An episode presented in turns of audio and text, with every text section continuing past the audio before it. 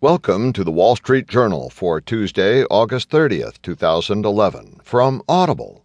Today you'll hear Irene's floods prove deadly as water continues to rise, and also B of A cashes in its China chips.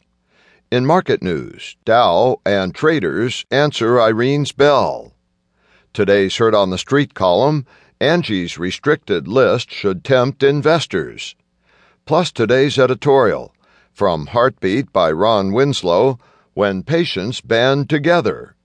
And in Personal Journal, Why Unwinding is Hard.